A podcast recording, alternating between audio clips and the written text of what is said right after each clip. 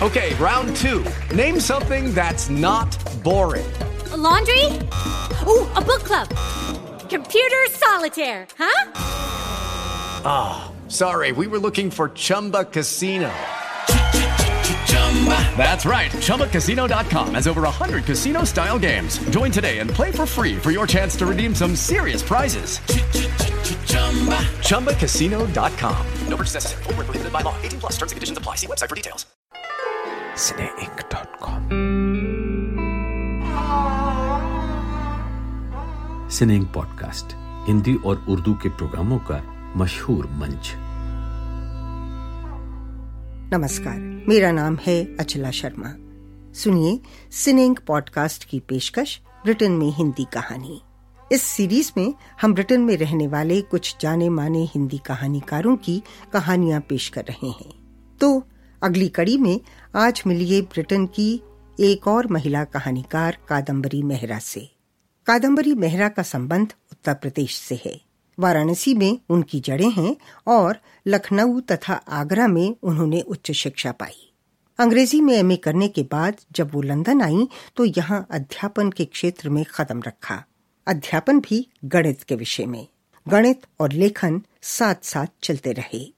लगभग पाँच दशकों से ब्रिटेन में रहने वाली कादम्बरी मेहरा की कई कहानियों में अतीत के मोह और वर्तमान को आत्मसात करने की प्रक्रिया का आपसी संघर्ष देखा जा सकता है।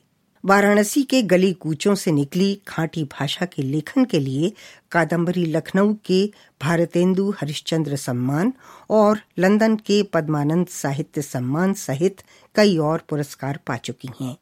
कादम्बरी मेहरा के पाँच कहानी संग्रह छप चुके हैं। कहानियों के अलावा उन्होंने चाय की विश्व यात्रा को भी लेखनीबद्ध किया है। सिनेंक पॉडकास्ट की सीरीज़ ब्रिटेन में हिंदी कहानी के अंतर्गत आज सुनिए कादम्बरी मेहरा की कहानी, उन्हीं की जबानी, शीर्षक है तलाश।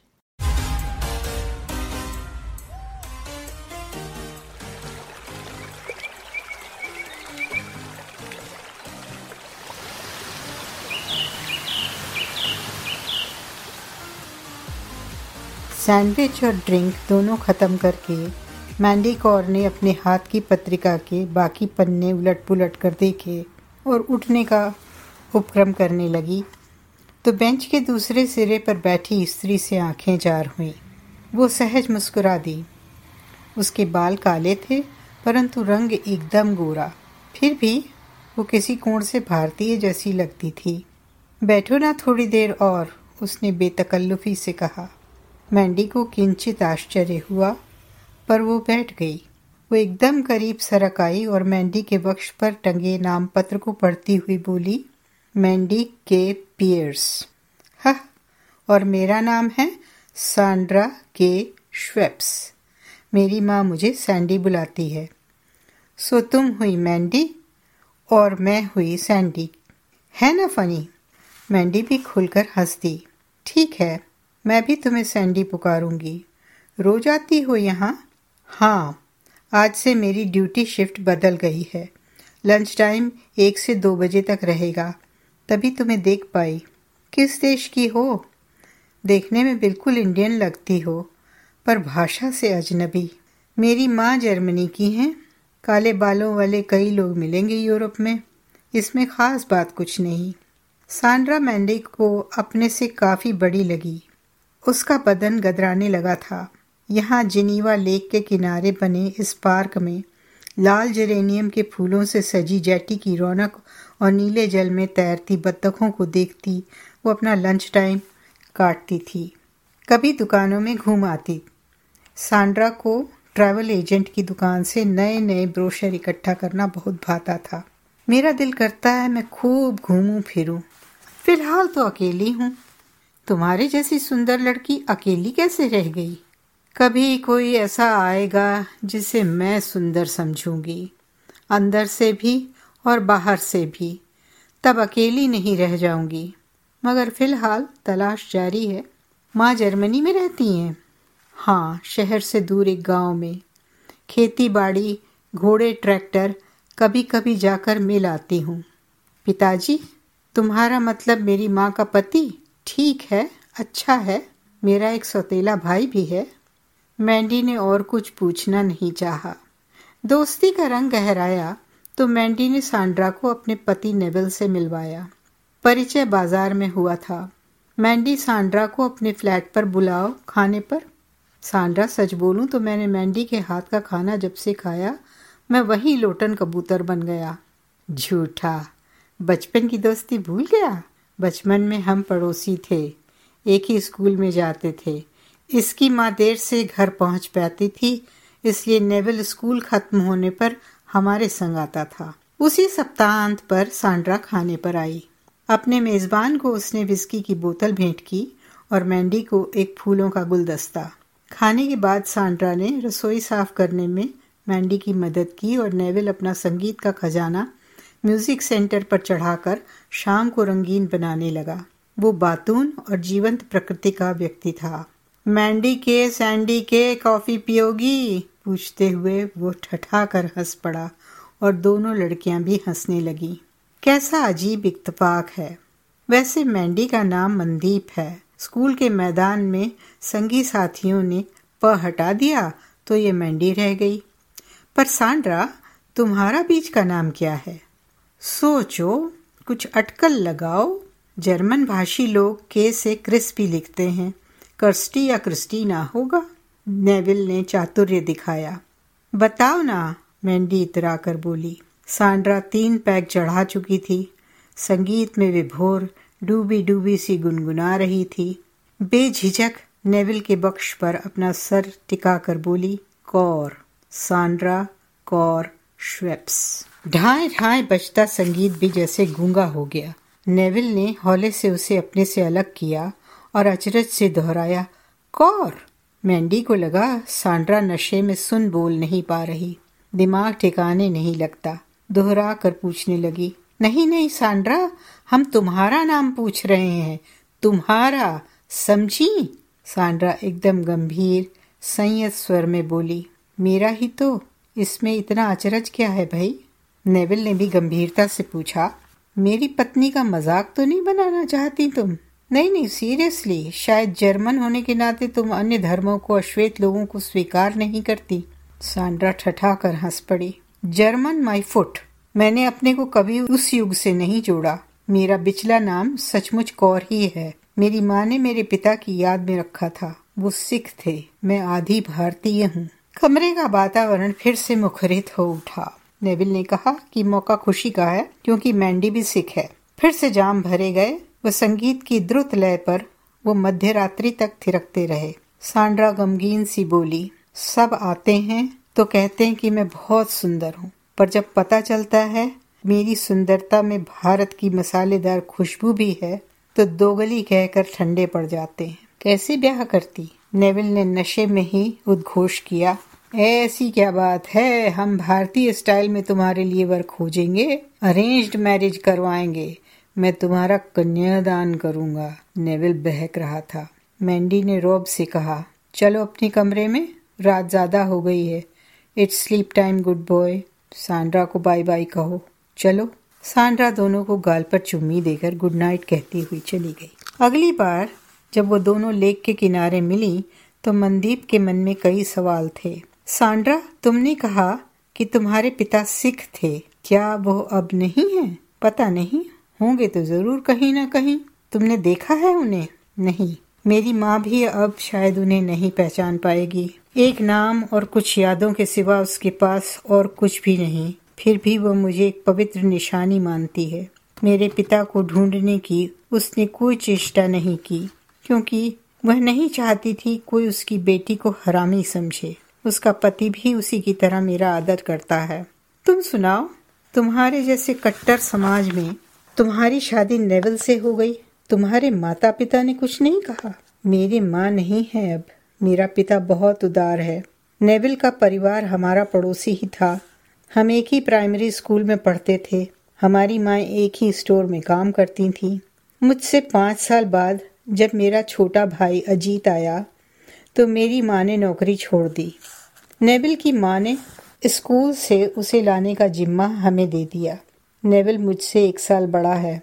प्राइमरी ख़त्म होते होते मेरे पापा ने घर बदल लिया। हम दूर चले गए। पापा का बिज़नेस था। माँ भी उसी में हाथ बटाने लगी। बरसों बाद जब मैं नौकरी करने लगी, तब एक दिन ट्रेन में नेवल ने मुझे देखा। जाने क्यों कर वो मुझे पहचान गया। फिर तो हम कई बार मिल जाते थे। मुझे ऐसा लगा कि नेवल जानबूझकर मेरी राह तकता है। नेवल के साथ मेरी माँ की यादें जुड़ी थी। हम अपना बचपन याद करके हँसते। धीरे धीरे मैं भी उसके आने का इंतज़ार करने लगी। उसकी उपस्थिति में मैं माँ को महसूस करती। ऐसे ही एक दिन साथ साथ सफ़र कर रहे थे। नेविल रोज की तरह अखबार पढ़ रहा था। अचानक जब इसका स्टेशन आया तो ये हड़बड़ा कर उतर गया, मगर लैपटॉप समेत अपना बैग वहीं भूल गया। मैंने झटपट उसे उठा लिया और अगले स्टेशन पर उतर पड़ी। वापसी की टिकट लेकर मैं नेविल के स्टॉप पर उतरी। वो घबराया हुआ स्टेशन मास्टर के पास रिपोर्ट लिखवा रहा था। मैंने पास जाकर उसे पुकारा और बैग वापस किया। नेविल खुशी से पगला गया और मुझे उठाकर नाच गया। स्टेशन मास्टर बोला that's the girl for you mate marry her if you can यही लड़की तेरे लिए ठीक है। अगर हो सकता है तो शादी कर ले। बस यहीं से हमारे रिश्तों में प्यार की चिंगारी सू लगने लगी। अवर रिलेशनशिप स्पार्क्ड अप कितनी रुमानी कहानी। किस्मत वाली छोकरी। तुम्हारी शादी तुम्हारे पापा ने मान ली आसानी से। आसानी से तो नहीं, पर हाँ अंत में कहते थे, तेरी माँ होती तो ऐसा नहीं होता। तू अब तक कुंवारी ना होती, वगैरह वगैरह। क्या हुआ था माँ को? ब्रेस्ट कैंसर किस्मत वाली तो तुम हो सांड्रा जो तुम्हें माँ का भरपूर प्यार मिला। जानती हो, मैं सिर्फ़ पंद्रह सोलह की थी, जब मेरी माँ अचानक बीमार पड़ी और दो महीने में चलती बनी। मेरा भाई दस साल का था। माँ के मरने के बाद हमारा घर घास के तिनकों की तरह बिखर गया। मेरे पिताजी ने उनकी भावनाओं को कभी समझा ही नहीं। अपने बिज़नेस में ही रमे रहे। उन्हें साध थी यूरोप घूमने की, स्कॉटलैंड जाने की, ऑक्सफोर्ड में पढ़ने की। सब गृहस्थी में डूब गई। पैसा कमाना और जोड़ना मेरे पापा का व्यसन बन गया था। कहते थे, एक दिन सब कुछ छोड़कर बेच दूँगा, फिर हम घूमेंगे, फिरेंगे। पर वो दिन नहीं आया। माँ धार्मिक विचारों की थी। पापा को शराब से लगाव था। दोनों में एक तनाव बना रहता था। हमारे घर की धुरी मेरी माँ ही थी। मैंडी सिसकने लगी। सैंडी ने उसे अपनी बाहों के में घेर लिया। मैंडी को इतनी आत्मीयता भरा स्पर्श बहुत सुखद लगा। सैंडी की गर्म आलिंगन में मिनट भर वो थोड़ा आश्वस्त हुई, फिर आगे कहने लगी, जब पापा को पता चला कि माँ को कैंसर है तो बहुत पछताए। बहुत दफ़ा मैंने उन्हें चुपके से रोते हुए देखा। वो अंदर ही अंदर टूट रहे थे। दोनों की मानसिक हालत इतनी भुरभुरी थी कि समझ नहीं आता था किसका संबल लूँ। धरती पारा बन गई थी। रोज अस्पताल के चक्कर, पापा को घर गृहस्थी का काम भी करना पड़ता था। घर में कोई न हंसता, न बोलता, न रोता, न गुस्सा करता। एक सन्नाटा घने कोहरे की तरह हमारे बीच व्याप रहा था, जिसके आर पार हम एक दूसरे को महसूस भी नहीं कर पा रहे थे। इन सब का सबसे बुरा असर हुआ अजीत पर। मैंने उसे सिगरेट पीते हुए देखा। बस तभी से मैंने अपने मन को कठोर बना लिया। पढ़ाई में कुछ कम नंबर आएँगे तो दोबारा इम्तहान देकर ठीक कर लूँगी, मगर उसकी हर ज़रूरत पूरी करूँगी। मैंने दृढ़ निश्चय से रसोई संभाल ली। पापा को भी आखिर कुछ हफ्तों में माँ के साथ पूरा समय मिला। थैंक गॉड आज अजीत एक सफल डॉक्टर है। और तुम्हारे पापा? माँ के मरने के बाद उन्हें होश आया। हम दोनों को उन्होंने बहुत प्यार दिया। हमारी देखरेख की खातिर बिज़नेस बेच दिया, पैसा प्रॉपर्टी में लगा दिया। भरी जवानी में अपना संगी साथी खो देने से जीवन कितना नीरस हो जाता है। पर उन्होंने माँ की धार्मिक पुस्तकों का सहारा लिया। अजीत की शादी अपनी ही जात बिरादरी में हो गई। पापा उसी के साथ रहते हैं। नियम से गुरुद्वारे जाते हैं और समाज सेवा करते हैं। समाज सेवा? क्या वो बहुत लोगों को जानते हैं? क्या वो मेरे पिताजी को ढूँढने में मेरी मदद कर देंगे? पर तुमने तो कहा पता नहीं कहाँ है वो। नाम तो जानती हूँ। माँ से पता लिया था एक बार, और उन्हें ढूँढने लंदन भी गई, मगर वो वहाँ से कहीं चले गए थे। शायद भारत वापस चले गए हों। माँ उन्हें ढूंढना नहीं चाहती। तुम्हारा नाम पढ़कर मैंने अनुमान लगाया कि तुम भी पंजाब से हो। तभी मैंने तुम्हें लक्ष्य बनाया और सोचा कि कोई टूटा तार है जो तुमसे जोड़कर खुशी पा जाऊँ। मैं आठ साल की थी जब माँ ने शादी कर ली। उसके बाद मेरी दुनिया बदल गई। इतना तो पता था कि मेरा पिता कोई और था, परंतु माँ ने नहीं बताया। नौकरी पर जाने लगी, अपना बर्थ सर्टिफिकेट पढ़ा। पिता की जगह जो नाम था, वो अटपटा लगा। तब नानी ने उपेक्षा से बताया कि मैं अपनी माँ की एक भूल थी। मुझे अच्छा नहीं लगा। इस बात को लेकर नानी और माँ में काफ़ी बहस हुई। मैंने माँ से मुँह फुला लिया। उसका पति बहुत अच्छा व्यक्ति है। उसने मुझे प्यार से समझाया। जीवन तो चलता जाता है। मैं अपनी माँ की तरह एक भूल करने से डरती रही। कहीं भी सच्चे मन से रिश्ता नहीं जोड़ पाई। बस ऐसे ही रह गई। सब बुरे तो नहीं होते, सैंडी। मेरी माँ उसे कभी भी बुरा नहीं कहती, बल्कि खुद को ही दोष देती है। कैसे बिछड़ गए थे दोनों? मेरी माँ ऊटा अंग्रेज़ी भाषा सीखने लंदन चली गई। वहाँ एक समृद्ध अंग्रेज़ परिवार के साथ ऑपियर गर्ल बनकर रहती थी। सारा दिन घर का काम करती, बच्चों को देखती, शाम को अंग्रेज़ी पढ़ने कॉलेज जाती। वहीं पर वो डिल्लू से मिली। दोनों में दोस्ती हो गई। डिल्लू पंजाब से लॉ की डिग्री करके बैरिस्टर बनने यहाँ आया था, मगर उसके बोलने का अंदाज पंजाबी था। पगड़ी और दाढ़ी के कारण उसे उपहास और उपेक्षा सहनी पड़ती। एक दिन मेरी माँ ने उसे समझाया कि जैसा देश हो, वैसा भेष अच्छा रहता है। इसलिए वो दाढ़ी कटा आया और पगड़ी उतार दी। दो साल वो संग रहे। एक दिन मेरी माँ को पता चला कि वो गर्भ से है। वो डिल्लू को बताने उसके घर गई। वह एक ईरानी परिवार के साथ उनके एक कमरे में रहता था। परंतु वहाँ से पता चला कि डिल्लू अपनी बहन की शादी कराने भारत गया है। यूँ अचानक उसका जाना अजीब बात थी। मेरी माँ ने उसके दोस्तों से पूछताछ की तो उन्होंने बताया कि मामला जरा टेढ़ा था। उसकी बहन का किसी हिंदू लड़के से प्रेम हो गया था। डिल्लू क्योंकि जमींदार वर्ग का सरदार था, वो कभी भी ये मंजूर नहीं कर सकता था। गैर जात और मज़हब में शादी उनके परिवार की इज़्ज़त के खिलाफ थी। डिल्लू के माँ बाप ने लड़की की झटपट अपनी जात में शादी तय करके उसे पंजाब वापस बुला लिया। मेरी माँ का दिल ये सुनकर बैठ गया। जो व्यक्ति अपनी बहन को हिंदू से शादी न करने दे, वो उसे, जो समाज, जाति, देश, धर्म आदि सबसे फ़र्क थी, क्या स्वीकार करेगा? वो लंदन छोड़कर अपने गाँव वापस आ गई। उसने बच्चे को गिराना चाहा, पर मेरी नानी पक्की कट्टर कैथोलिक थी। उसने ऐसा नहीं होने दिया। मुझे आना था, सो आ गई। अच्छा मुझे उसका नाम बताना, पापा से पूछूँगी। उनका नाम डॉलजीत सिंह था। D A L J I T ठीक लगता है? हंसकर मैंडी बोली। हाँ ठीक तो है। मानो या ना मानो यही नाम। अपनी ही बात काट कर, मेहंदी। सहसा चुप हो गई। एक भयानक एहसास उसके मस्तिष्क में कौंध गया। बहुत धीमे से कहा, ये सिखों का बहुत कॉमन नाम है। इतने से शायद काम ना चले। और कुछ पता है? नहीं, मैं अपनी माँ से तुम्हें मिलवाऊँगी। शायद वो तुम्हें बता दे। पर मैंडी का चित्त हर चीज़ से उखड़ गया। यादों के पन्ने पीछे की ओर उड़ने लगे। मम्मी सिर दर्द से तड़प रही थी। पापा जी रोज की तरह पब में जा बैठे। गिन्नी आंटी का बर्मिंगम से फ़ोन आया था।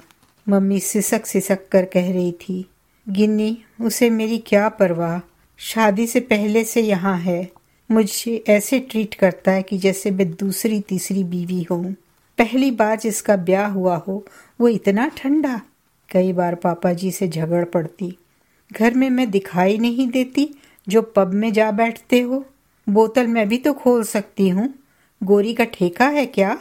पापा जी ढिठाई से हँसते। अरे, हम जमींदार लोग भरी नीयत के होते हैं।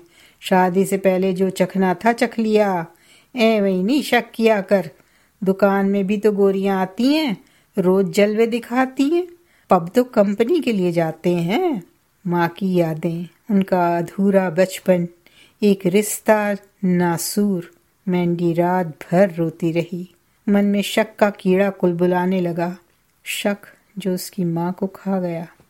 सुबह नेविल ने उसकी हलवा आँखें देखी तो प्रश्न सूचक दृष्टि उसके चेहरे पर गड़ा दी। चाय की प्याली पकड़ाते मैंडी ने कहा, नेविल, मुझे पापा की याद आ रही है। मैं कल ही लंदन जाना चाहती हूँ। शुक्रवार है, ऑफ़िस के बाद निकल जाऊँगी। शनिवार रहकर इतवार को वापस आ जाऊँगी। नेविल ने उसी दम इंटरनेट पर बुकिंग करवा दी। लंदन में अचानक मैंडी को घर आया देख दलजीत सिंह का मन आशंका से काँप उठा। बेटी ने अंग्रेज़ से शादी तो कर ली थी, मगर अंग्रेज़ों पर उनका विश्वास ना के बराबर था। वो उन्हें चमड़ी का गाहक ही समझते थे। मैंडी अचानक अकेले घर आ गई और वो भी गंभीर चेहरा लिए तो उनका डर सतह पर तिराया। सब ठीक तो है ना पुत्र? हाँ पापा जी। नेविल नहीं आया? तेरा मुँह क्यों उतरा हुआ है? कुछ झगड़ा वगड़ा तो नहीं? झगड़ा उससे तो नहीं हुआ। फिर? फिर क्या? आप मेरे पिता हो, याद आई तो मिलने चली आई। मेरे और आपके बीच में नेवल का क्या काम? इस वीकेंड में बस आप और मैं। सच्ची? सच पापा जी, यकीन करिए, आप नेविल को गलत समझना कब छोड़ेंगे? बेटा, ये गोरे इनका प्यार बड़ा सतही होता है। जब दिल भर गया, तब चल देते हैं। प्यार और बात होती है। गृहस्थी जमाकर जीवन भर का साथ निभाना इनके वश की बात नहीं। ये बात सब पर लागू नहीं होती और जमी हुई गृहस्थी में कोई प्यार को तरसता रह जाए, उसका क्या? मैंडी के स्वर में उपालंब था और उसका गुस्सा दलजीत सिंह से छुपा नहीं था। निश्वास लेकर बोले, मैंने धूप में बाल नहीं सफ़ेद किए बेटा, तजुर्बा है। खुद मेरा तजुर्बा, तभी कह रहा हूँ। तजुर्बा आपका, यानी आपने किसी से प्यार किया और वो आपको छोड़कर चली गई, ज़रूर वो आपके अविश्वास को ताड़ गई होगी और भाग गई। कुछ बोल ना पाए दलजीत सिंह अपना अतीत अपनी बेटी के साथ बांटने में उनके संस्कार आड़े आ गए। नवजोत से पहले उनके जीवन में कौन आई थी, ये एक राज था जो सिर्फ़ वही जानते थे। पैंतीस की उम्र में माँ बाप के दबाव में आकर उन्होंने शादी तो कर ली, परंतु कहाँ नहीं ढूंढा था उन्होंने अपने खोए हुए प्यार को। जीवन भर उसे मिस करते रहे। उनकी हर खुशी एक ऐसा हीरा थी जिसका एक कण टूटा हुआ हो और एक काले धब्बे की तरह चमकता हो। वह जो चढ़ती जवानी में उमंग की एक लहर बनकर आई थी और उन्हें अपने संग बहा कर ले गई थी, दीन दुनिया से दूर।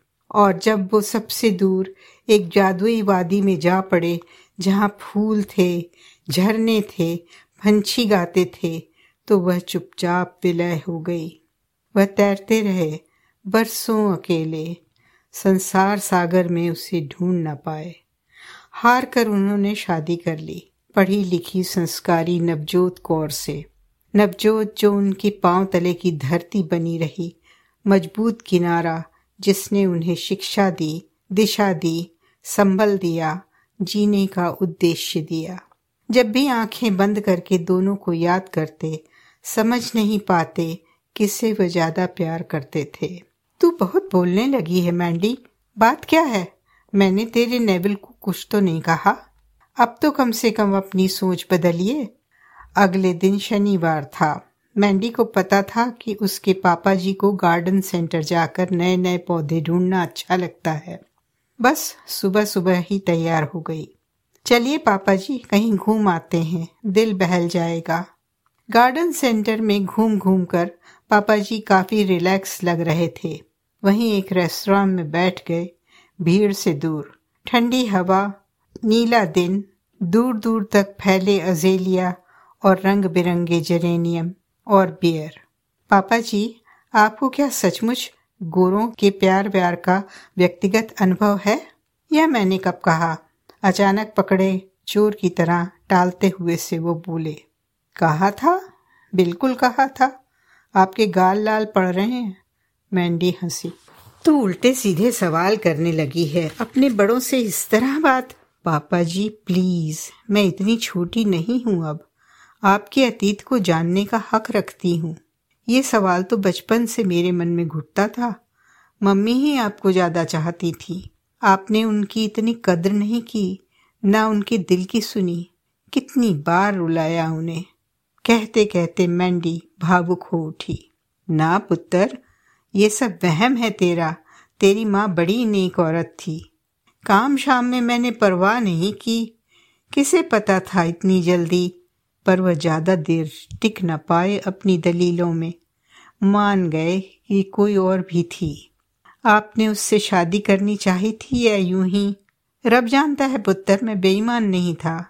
मगर जो ऊपर वाले ने लिखा होता है ना, वही होता है। मेरी तकदीर में नहीं थी वो। तेरी बुआ बलवीर हमारी इकलौती बहन थी। बौजी ने उसकी शादी तय कर दी और तार देकर मुझे बुला भेजा। मैंने अपनी उसे बताने के लिए फ़ोन किया, मगर वो घर पर नहीं मिली। उसकी लैंडलेडी ने बताया कि तबीयत ख़राब थी, इसलिए डॉक्टर के यहाँ गई थी। मुझे ब्याह की शॉपिंग भी करनी थी। दो दिन बाद मैं चला गया। जब पंजाब से लौट कर आया तो वो जाने कहाँ चली गई थी? बहुत ढूंढा मैंने उसे। उसकी लैंडलेडी के घर गया, मगर उसने तो मुझे देखकर दरवाज़ा भी नहीं खोला। अंग्रेज़ बड़े रेसिस्ट होते हैं। दरवाजे की चेन चढ़ाए बस इतना बताया कि वो अपने देश चली गई। उसका एजेंसी का पता पूछकर मैं वहाँ भी गया, पर उन्हें उसका जर्मनी का पता नहीं मालूम था। बहुत सालों तक इंतज़ार किया। ये मस्तानी लड़कियाँ होती हैं। शादी के नाम ज़िम्मेदारी से बिदक जाती हैं। मौज मस्ती के लिए रिश्ता बना लिया, फिर छोड़कर चल दी। तभी तो मैं कहता हूँ, पापा जी क्या बुआ जी की शादी ज़बरदस्ती की गई थी? हाँ कुछ बात ही ऐसी थी। हिंदू लड़के से फंसी थी। हम लोग जमींदार। मैंडी को सांड्रा की बताई बात का प्रमाण मिल चुका था। फिर भी पक्का करना चाहती थी। क्या वो आपको कुछ और पुकारती थी? वो मेरे दोस्तों से सीख गई थी ना? डिल्लू डिल्लू कहती थी। डॉल डॉल से तो अच्छा था। मीठी यादों में खोए दलजीत मुस्कुरा दिए। और उसका नाम ऊटा था। हाँ कहाँ मिली तुझे वो? उनकी आवाज़ कांपने लगी। रिलैक्स, प्लीज़ पापा जी, टेक इट इजी नहीं, पहले तू बता। बच्चों की तरह मिनमिना कर बोले। आवेश में उसका हाथ पकड़ लिया। जितना धक्का उन्हें लगा था, उतना ही मैंडी को भी। आँसू ढरक आए उसके गालों पर। आपने मम्मी जी से शादी क्यों की? दलजीत सिंह वापस अपने वर्तमान में लौट आए और अपनी संजीदगी को ओढ़ते हुए से बोले, बेटी का यूँ हिलक हिलक कर रोना उनको भी रुला गया। वाकई वह कोई अपराधी थे, नवजोत के बच्चों के। मैंडी भी शनह शनह सामान्य होने लगी, आँसू पूछकर बोली, बताना क्या है? आप मेरे साथ चलिए। संसार अचंभों से भरा पड़ा है। यकीन मानिए, नेवल को ये सब नहीं पता। आप चाहेंगे तो ये भेद भेद ही रहेगा। अगले वीकेंड पर दलजीत सिंह जिनीवा गए। शनिवार को मैंडी के फ्लैट पर सांड्रा का खाना था। मैंडी ने उसे भी कुछ नहीं बताया। बस कहा कि कुछ और मेहमान भी होंगे भारतीय लोग। ओहो, फिर तो मुझे अपनी ज़ुबान पर लगाम रखनी पड़ेगी। बिल्कुल। और जूस पीना पड़ेगा, अच्छी लड़की बनना पड़ेगा। दोनों खूब हँसी, एक दूसरे की खिंचाई करके। सांड्रा टखनों तक झिलमिलाती स्कर्ट और पूरी बाह की कढ़ाई वाली कुर्ती और शॉल पहनकर आई। आते ही उसने मैंडी को गले लगा लिया। कहाँ रही इतने दिन मुझे अकेला छोड़कर? तुम्हारा ही काम करने गई थी सांड्रा कौर। बहुत कठिन काम था। सोचो भला मैंने तुम्हारे लिए क्या किया? मैंने तुम्हारे पिताजी को ढूंढ निकाला है। तो मिलो, ये हैं दलजीत सिंह, मेरे और तुम्हारे पिता। पापा जी, ये आपकी बड़ी बेटी, ऊटा की बेटी। मैंडी की आवाज़ रुंध गई। सांड्रा ठगी सी, अविश्वास से अपलक देखती रह गई। दलजीत के सिर पर जैसे बम फट गया। एक युग जैसे ठहर गया। नेविल ड्रिक्स की ट्रे लेकर दरवाजे में खड़ा था। इस बोझिल क्षण को गले में घुटकता हुआ बोला चीयर्स बधाई बधाई मैंडी, बधाई सैंडी। पापा जी कम ऑन इसे गले तो लगाइए मैंडी उनके कान के पास फुसफुसाई। बहुत धीरे से दलजीत सिंह की चेतना लौटी। यंत्रवत उन्होंने दोनों हाथ बढ़ाए तो सांड्रा पुतली सी उनके वक्ष से लिपट गई। देर तक चिपकी, वो चुपचाप खड़ी रही। बुदबुदा कर दलजीत सिंह ने पूछा, बूटा कहाँ है? अभी फ़ोन लगाती हूँ। गालों के आँसू पहुँचती सांड्रा उनकी बाहों में ही सिमटी हुई बोली। सांड्रा ने फ़ोन पर माँ को सारी बात बताई और पूछा, तुम बात करना चाहोगी माँ? ये बहुत चार्मिंग व्यक्ति है। परंतु सांड्रा की माँ ने बस इतना ही जानना चाहा क्या अब उसने दाढ़ी और पगड़ी वापस रख ली है?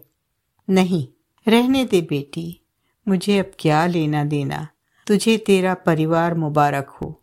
ये मिलन भगवान ने नहीं रचा था। मैं अपनी जगह, वह अपनी। तलाश। अभी आप कादम्बरी मेहरा से उनकी कहानी सुन रहे थे। ये कहानी उनके संग्रह रंगों के उस पार में शामिल है, जिसे मनसा प्रकाशन लखनऊ ने प्रकाशित किया है।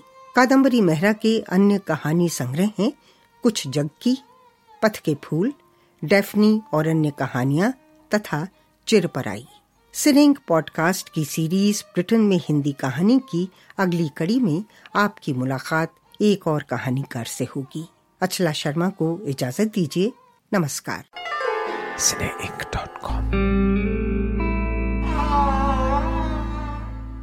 ये थी सिनेंग पॉडकास्ट की प्रस्तुति। अगर आप यहाँ तक पहुँच गए हैं तो हमें विश्वास है कि आप वास्तव में गंभीर किस्म के श्रोता हैं। तो बस, हिंदी और उर्दू के सभी तरह के पॉडकास्ट सुनने के लिए आप शौक से सिनेंग का दामन थाम लीजिए। हम पॉडकास्ट के तकरीबन सभी मशहूर प्लेटफॉर्म्स पर मौजूद हैं। फेसबुक इंस्टाग्राम ट्विटर और यूट्यूब पर भी। और अगर आप हमारे सभी रेडियो और टेलीविज़न के प्रोग्रामों के बारे में जानना चाहते हैं तो हमारी वेबसाइट पर आइए। Cineink dot com Cineink dot com आप हमें अपनी प्रतिक्रिया और राय भी लिख सकते हैं। Post at Cineink dot com email I D note कर लीजिए। Post at Cineink dot com Cineink podcast Hindi और उर्दू के प्रोग्रामों का मशहूर मंच।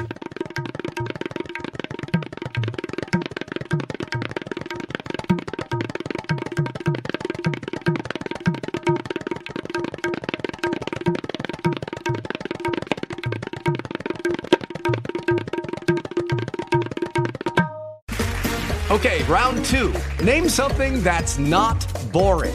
A laundry? Ooh, a book club. Computer solitaire, huh? Ah, sorry, we were looking for Chumba Casino. That's right. ChumbaCasino.com has over 100 casino style games. Join today and play for free for your chance to redeem some serious prizes. ChumbaCasino.com. No purchase necessary. Void where prohibited by law. 18 plus terms and conditions apply. See website for details.